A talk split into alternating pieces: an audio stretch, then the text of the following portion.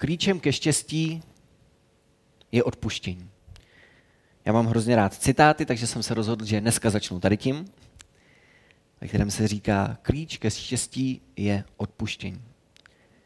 Myslím si, že tady ten měsíc má čtyři neděle, takže já bych řekl, že ke štěstí potřebujete svazek klíčů.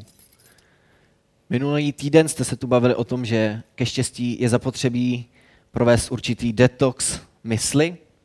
Bylo to velmi zajímavý kázání. Já jsem si ho poslouchal na vašich podcastech a došlo mi, že ke štěstí skutečně potřebuji řadu věcí. Že to je jako takovýhle svazek klíčů.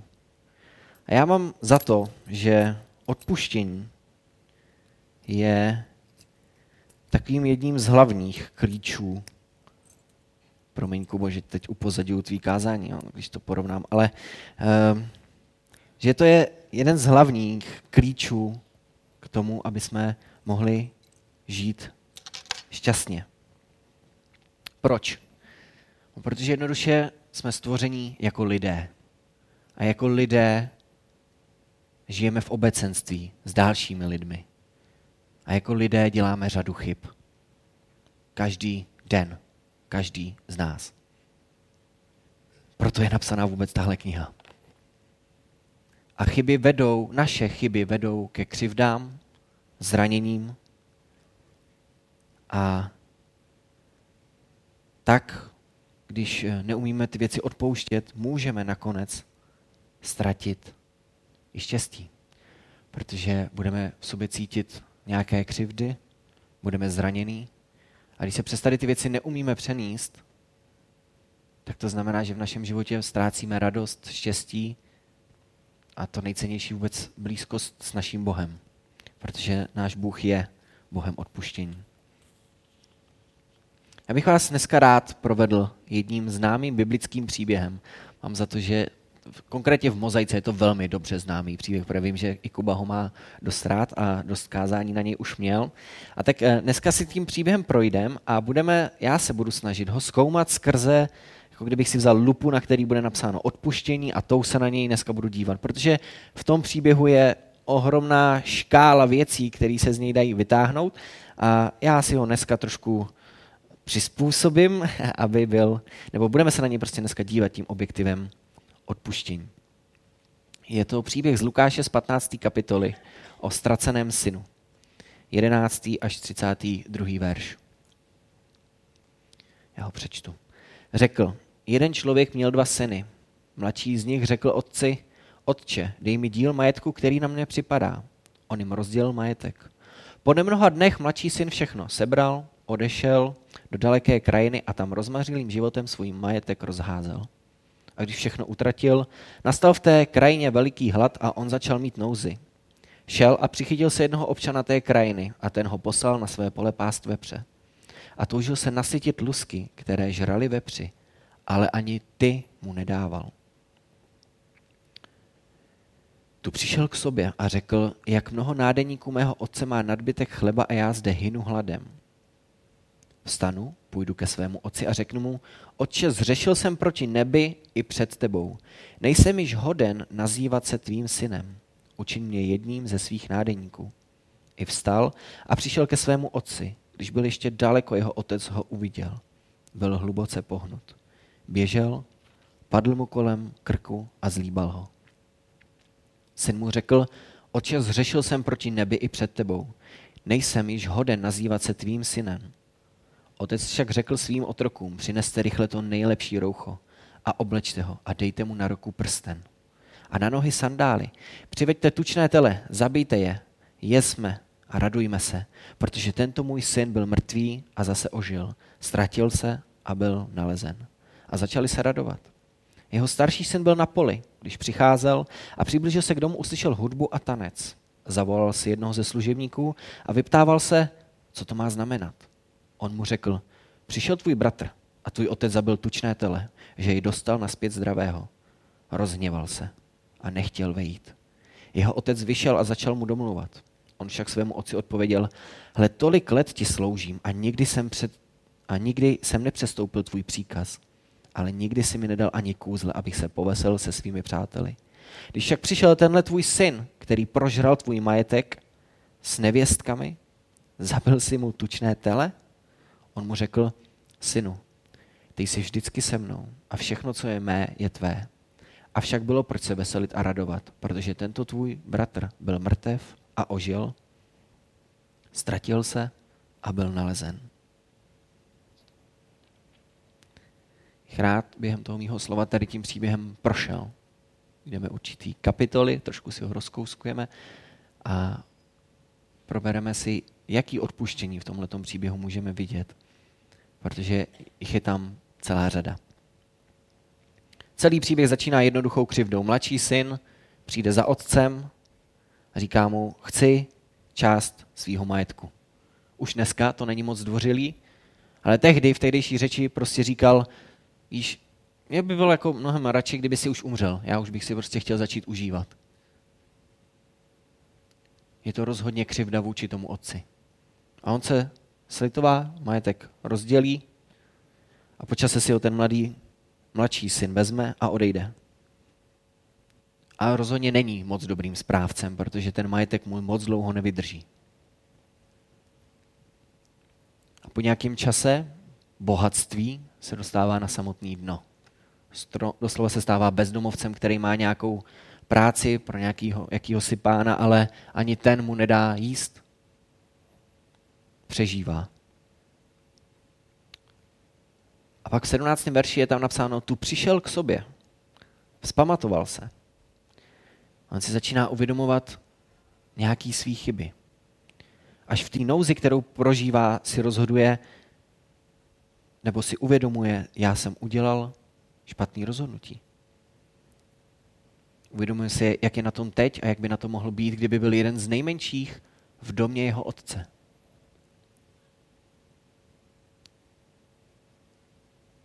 A tak se rozhodne, že se k otci vrátí. A ještě než mu to říká do očí, tak si říká, že už není hoden nazývat se jeho synem. Je tam jistá míra pokoření. Protože se bude vracet nikam, kde kdysi byl po otci ten nejvyšší, spolu s jeho bratrem. A teď se tam bude vracet a bude žádat, aby se mohl vůbec stát tím nejnižším. A ve 20. verši je jeden z nejhezčích popisů našeho Boha. Protože když si ho přečtete, tak on přichází a je tam napsáno, když byl ještě daleko, jeho otec ho uviděl a byl hluboce pohnut. A vyběhl. Nebo běžel, padl mu kolem ramen a zlíbal ho. Protože říkám, že to je jeden z nejhezčích veršů, který já v Bibli o Bohu znám, protože ukazuje, že můj Bůh je vždy ochoten mi odpustit. A vždy připraven mi odpustit. To není tak, že by ho omylem zahlídl. Doslova ho musel vyhlížet. Vyhlížet, že se jeho mladší syn vrátí. A když ho vidí, nečeká z holí v ruce, což by možná mnoho otců udělalo. Vyběhne mu stříc. Náš Bůh je ochoten a připraven ti odpustit znovu a znovu. Každému z nás. Jestli potřebuješ důkaz, podívej se na kříž, na kterým vysel Ježíš. To je vyvrcholení božího odpuštění vůči každému z nás. A my to potřebujeme. A potřebujeme to odpuštění dost často. Věřím, že většina z vás už prožila, jaký Bůh je, co pro vás udělal. A tak víte, že fakt náš život by se dal přirovnat že jsme byli ve věznici, byli jsme ve vězení a čekali jsme na to, že přijde spravedlivý trest, smrt. A pak Bůh přijde a vyvede tě, ale my máme takový nepříjemný zlozvyk, že se do té věznice často vracíme. A nějak si zase připadáme špatně, zase přijde ten trest. A Bůh vždycky přijde, vytáhne nás ven a nezůstává jen u toho, že nás vytáhne ven. Když byste si četli, co se stane, tak on toho kluka, který všechno prohýřil, ten otec, on ho ustanoví zpátky svým synem. A to samý dělá Bůh s tebou. Když se vracíš k němu, tak nejenom, že tě vytáhne z vězení, on tě nazve svým synem, dá ti privilegia. Privilegia v tomhle životě, privilegia v životě, který po tomhle životě přijde. Potom, co navrátí všechno, co ten mladší syn dřív měl, to postavení v tom domě, se začínají radovat. On, mladší syn, je tam do sídla, tak se radují asi všichni v domě.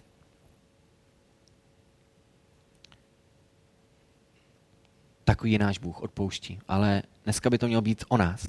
Co my a odpuštění. Já chci říct jeden fakt. Často, když potřebuješ přijmout odpuštění, musíš nejspí, nejdřív odpustit sám sobě. To, že se ten mladší syn mohl začít radovat, to, že mohl vstoupit do té hostiny, on si to nemusel užívat. On mohl mít pocit, že si nic toho nezaslouží. Mohl být za, smutný, mohl furt spoustu věcí vyčítat, ale on se rozhodl přijmout odpuštění, ale to znamenalo, že musel odpustit i sám sobě. Protože nemůžeš zažít plnost odpuštění. Plnost odpuštění za věci, který, ve kterých si chyboval, když sám sobě nejprve sám nedokážeš odpustit. Pokud chceš přijmout tu ztracenou identitu, tak musíš si uvědomit, že potřebuješ odpustit i ty sám sobě. Protože když nedokážeš věřit, že ti jde odpustit, tak to odpuštění nemůžeš zažít. Možná je to moc abstraktní, já se s váma podělím o jeden uh, můj životní příběh, kde to zkusím trošku víc vysvětlit. Uh, já jsem měl úžasného dědu, se kterým jsem zažil spoustu, spoustu skvělých zážitků. A v posledních letech jeho života jsme k sobě našli možná ještě blížší vztah než kdy předtím. Hráli jsme často eh, šachy. On na posledních letech eh, mu zjistili rakovinu, takže zemřel dřív, než se čekalo. On by podle mě jinak přežil většinu z naší rodiny. A já jsem měl hrozně rád čas s ním a najednou u těch šachách, u těch, ne, jak se to skloňuje, jsme si často povídali o Bohu, o mém životě, o jeho životě, vyprávěl spoustu příběhů, který já jsem do té doby nikdy neslyšel. A pak o jednom víkendu tam jel můj brácha a říkal mi, pojď se mnou. I ten děda mi nějak dával najevo, jako že bych byl rád, kdybych přijel. Myslím, že mi tehdy poslal sms -ku. A já jsem byl líný a nepřijel jsem tam. Nejel jsem tam. A potom víkendu v úterý mi volala babička a říkala, děda dneska umře. Prostě byl tu doktor a tohle je fakt. Jsme na nic nečekali, sebrali jsme se, jeli jsme k ním, oni bydlí kousek od Plzně. A děda už nebyl ve stavu, že jsem si s ním mohl povídat. Skutečně ležel na posteli a ten stav byl takový, že už asi ani nevnímal. Bylo jasný, že má před sebou posledních pár hodin. A já jsem si k němu sednul, chytnul jsem ho za ruku, něco jsem mu ještě říkal, ale nevím, jestli mi rozuměl. A takhle tam umřel. A já se přiznám, že pro mě to nebylo vůbec jednoduchý. Nejenom to zažít, to, že jste u někoho, kdo je vám tak blízký a prostě ho vidíte vydechnout naposledy. Ale já jsem hrozně dlouho, ještě potom, několik měsíců, žil s obrovskýma vnitřníma výčitkama. Protože jsem si říkal, jen kvůli mílenosti jsem s ním nestrávil poslední víkend protože tam byl můj brácha, v pondělí tam přijel i bratranec. Nikdo nečekal, že se takhle zvrchne, ale oni všichni si s ním mohli normálně popovídat. Já jsem to prokaučoval. A musím vám přiznat, že jsem to dával Bohu a vnímal jsem, že Bůh mi jasně říká, to, je ti to odpuštěn, já ti to odpouštím. A já jsem měl pocit, že mi ani tak neříká právě to, že mi to odpouští, ale že já si to potřebuji odpustit. Že se nedokážu posunout dál, dokud si nedokážu sám odpustit to, že jsem se zachoval tak, že mi to přišlo velmi špatně a chybně. Musel jsem odpustit sám sobě za věc, kterou jsem udělal nebo neudělal. To se těžko dneska popíše. A myslím si, že to samý musel udělat ten mladší syn. On moc dobře viděl, že udělal chybu. Vyčítal si to. Myslím si, že aby mohl vstoupit na tu hostinu, kterou pro něj otec připravil, musel nejprve odpustit sám sobě. A možná ve tvém životě je něco, čem si chyboval. A už se za tebe, už to několikrát Bohu dal, víš, že on ti odpustil, víš, že lidi kolem ti odpustili, ale v tobě je furt něco a ty se přesto neumíš přenést. Možná si prostě neodpustil sám sobě. A to je hrozně moc důležitý. Protože bez toho nemůžeš vstoupit do té hostiny, kterou ti Bůh připravil.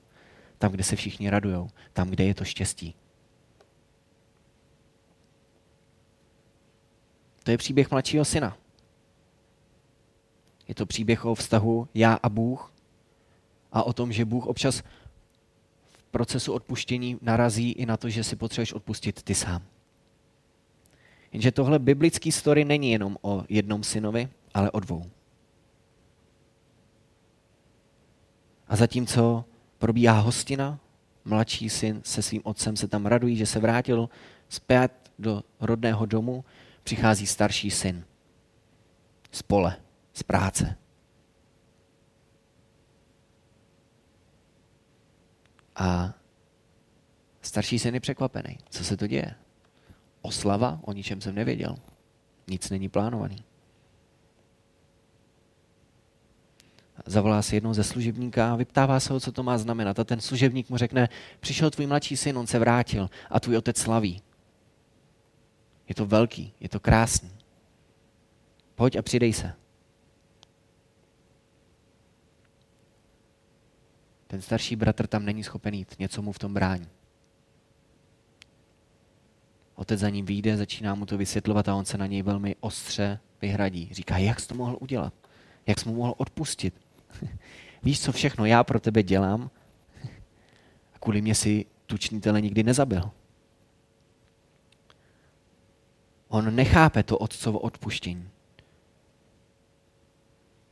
A vlastně on sám je neschopen tomu mladšímu bratru odpustit.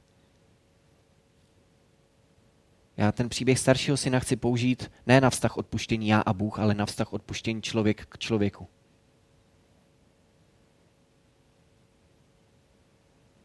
On tomu otci prostě říká skoro doslova, jak mu můžeš odpustit. A to je taká otázka, kterou my si občas můžeme klást v modlitbě. Bože, jak tomuhle mýmu bráchovi, který ho výdám každou v neděli, si mohl odpustit takovou věc. Jenže ono to spíš ukazuje, že ty nejsi schopen mu to odpustit. Že ty nejsi schopen se přesto přenést. Pre Bůh to má vyřešený. On mu dokázal odpustit.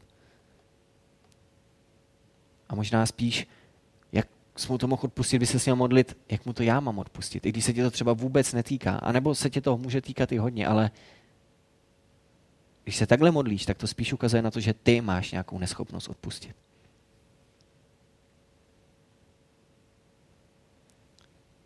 Když se podíváme na ty motivy, proč ten starší syn není schopen vůbec vejít dovnitř, tak on říká ve 29. verši, hle tolik let ti sloužím a nikdy jsem nepřestoupil tvůj příkaz, ale nikdy si mi nedal ani kůzle, abych se poveselil se svými přáteli. Když však přišel tenhle tvůj syn, který prožral tvůj majetek s nevěstkami, zabil si mu tučné tele. Odkrývá své motivy. Motivy, pro který není schopen vejít na hostinu. Krásně o tom mluví kniha, kterou vám vřele doporučuji, pokud máte rádi tenhle příběh Marnotratný Bůh od Timothy Kellera.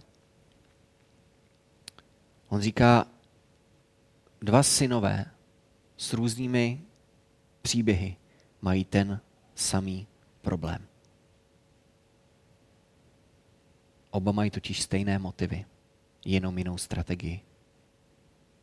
Mladší syn si chtěl užít hned a tak si řekl otci o veškerý majetek a prohýřil ho. Nešlo mu vůbec o otce, nešlo mu vůbec o to, jaký k němu bude mít otec vztah.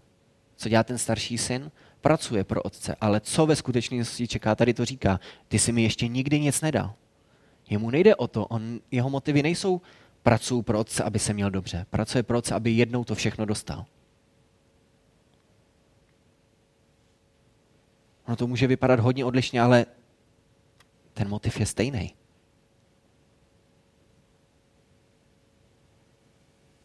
Ani jeden nepracuje z lásky k otci. Ani jeden nemá na prvním místě otce, ale sebe. To je motiv, pro který ten starší syn není schopen vstoupit dovnitř. Ale pojďme k tobě. Máš ve svém životě člověka, kterému nejsi schopen odpustit?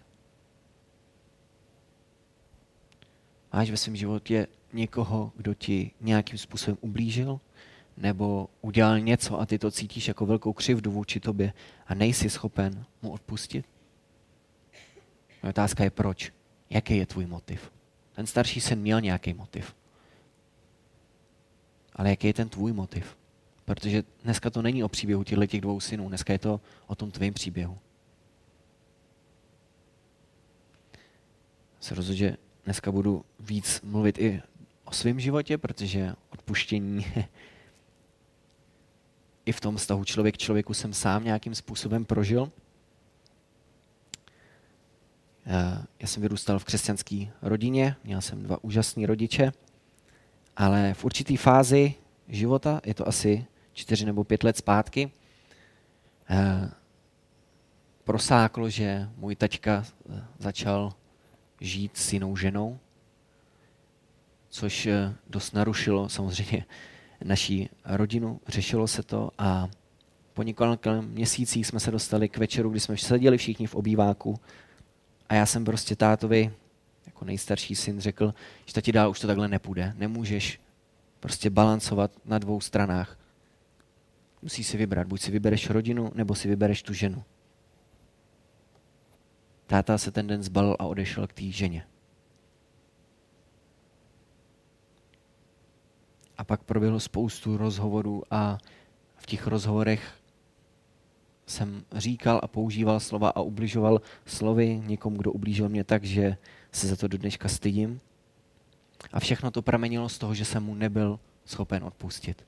Nedokázal jsem pochopit, co se s ním stalo.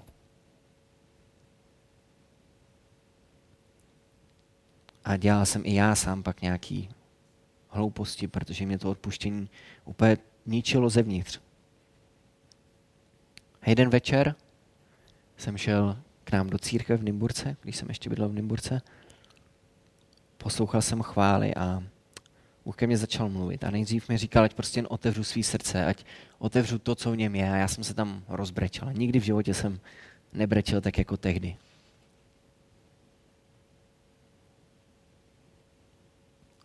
Ale ještě víc mi pak začal ukazovat, proč nejsem schopen svým tátovi odpustit. Protože jsem cítil zradu, odmítnutí, nepochopení.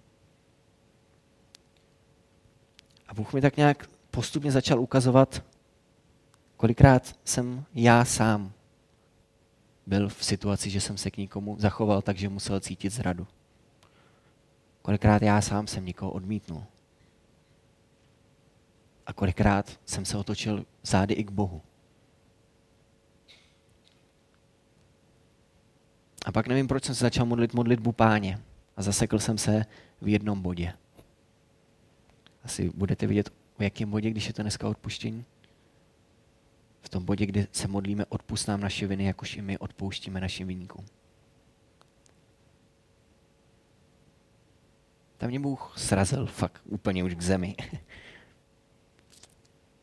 Protože mi došlo, že on je schopen odpustit mě a že i lidi kolem mě mi byli schopni odpustit. A že to je můj limit.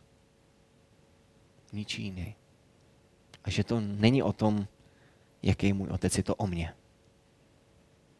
Pokud ty máš nějaký problém s někým, je to o tobě.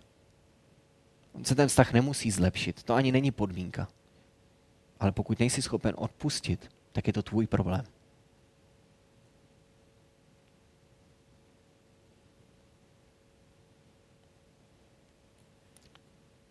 Můžu druhý citát v tomto kázání, poslední. Kdo neumí odpouštět, boří most, který sám bude muset přejít, neboť každý z nás potřebuje odpuštění. Kdo neumí odpouštět, boří most, který sám bude muset přejít, neboť každý z nás potřebuje odpuštění. Jednou na základě odpuštění toho, že Ježíš za tebe zemřel, budeš moct vstoupit do věčnosti. Do té hostiny, kterou pro tebe Bůh připravil.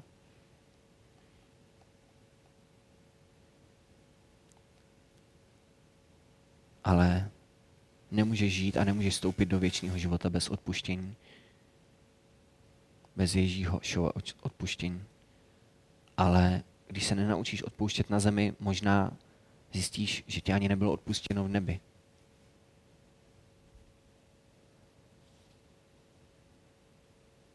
Hlavním znakem boží lásky je milost.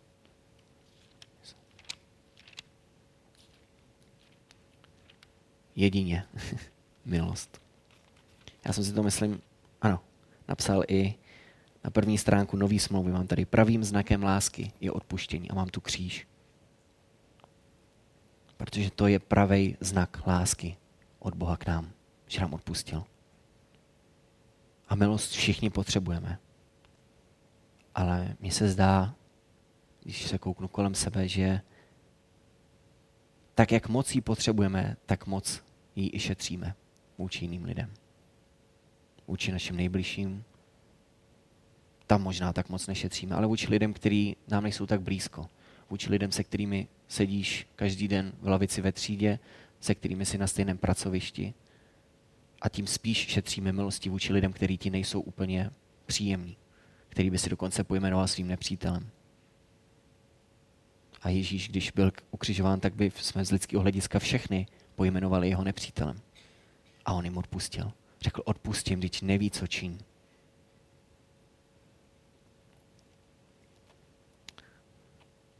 Efeským, čtvrtá kapitola, 32. verš.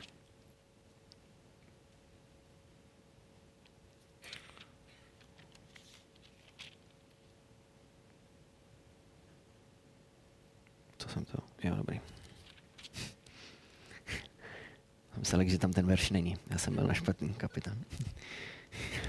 Buďte k sobě navzájem laskaví, milosrdní, a odpouštějte si navzájem, jako i Bůh v Kristu odpustil vám.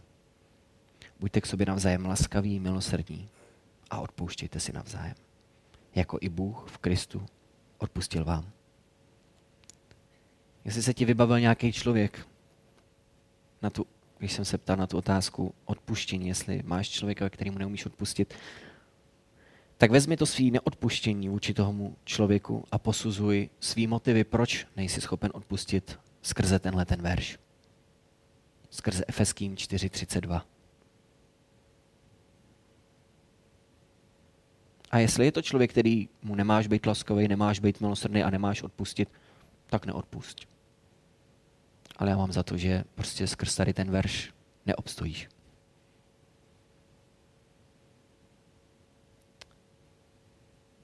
A to odpuštění není jednoduchý. A mý odpuštění tátovi ten večer jsem se proto rozhodl, ale nebylo jednoduchý.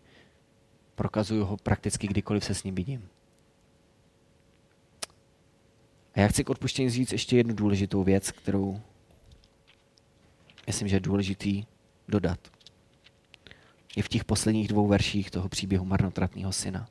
Synu, ty jsi vždycky se mnou a všechno, co je mé, je tvé. Avšak bylo proč se veselit a radovat, protože tento tvůj bratr byl mrtev a ožil, ztratil se a byl nalezen. Odpuštění neznamená, že řekneš, to je v pohodě. Nic se nestalo, něco se stalo, proto si musel odpustit. Otec říká, já ti rozumím, tomu staršímu synu. Je to pravda. Já, on nepopírá, že ten syn se ztratil. Nepopírá to, že ten syn vlastně zemřel. A říká, ale to je minulost. Ztratil se, teď je nalezen. zemřel a teď ožil. To, že se rozhodneš někomu odpustit, neznamená, že prostě řekneš, ta věc byla v pohodě. Ne, nemusela být v pohodě. Ale udělaj zatím zeď. Zeď, na kterým bude nápis odpuštění. Už se k tomu nebudeš vracet. Možná to je něco, o čem se s tím člověkem nikdy nebudeš moc bavit. A jsou věci, o kterých já se dneska už se svým otcem nejsem schopen bavit. A vím, že se o nich ani nechci bavit, protože jsou za tou zdí. A já se k ním nechci vracet. Když člověk odpustí, neznamená to, že k druhému musí okamžitě pocitovat kladný pocity. Odpuštění je někdy fakt dlouhý proces, ale je to proces. Proces, který musí někde začít. A možná se ty kladné pocity mohou dostavit později, a možná vůbec. Na druhou stranu to už není tvoje zodpovědnost. Tvoje zodpovědnost je tomu člověku odpustit.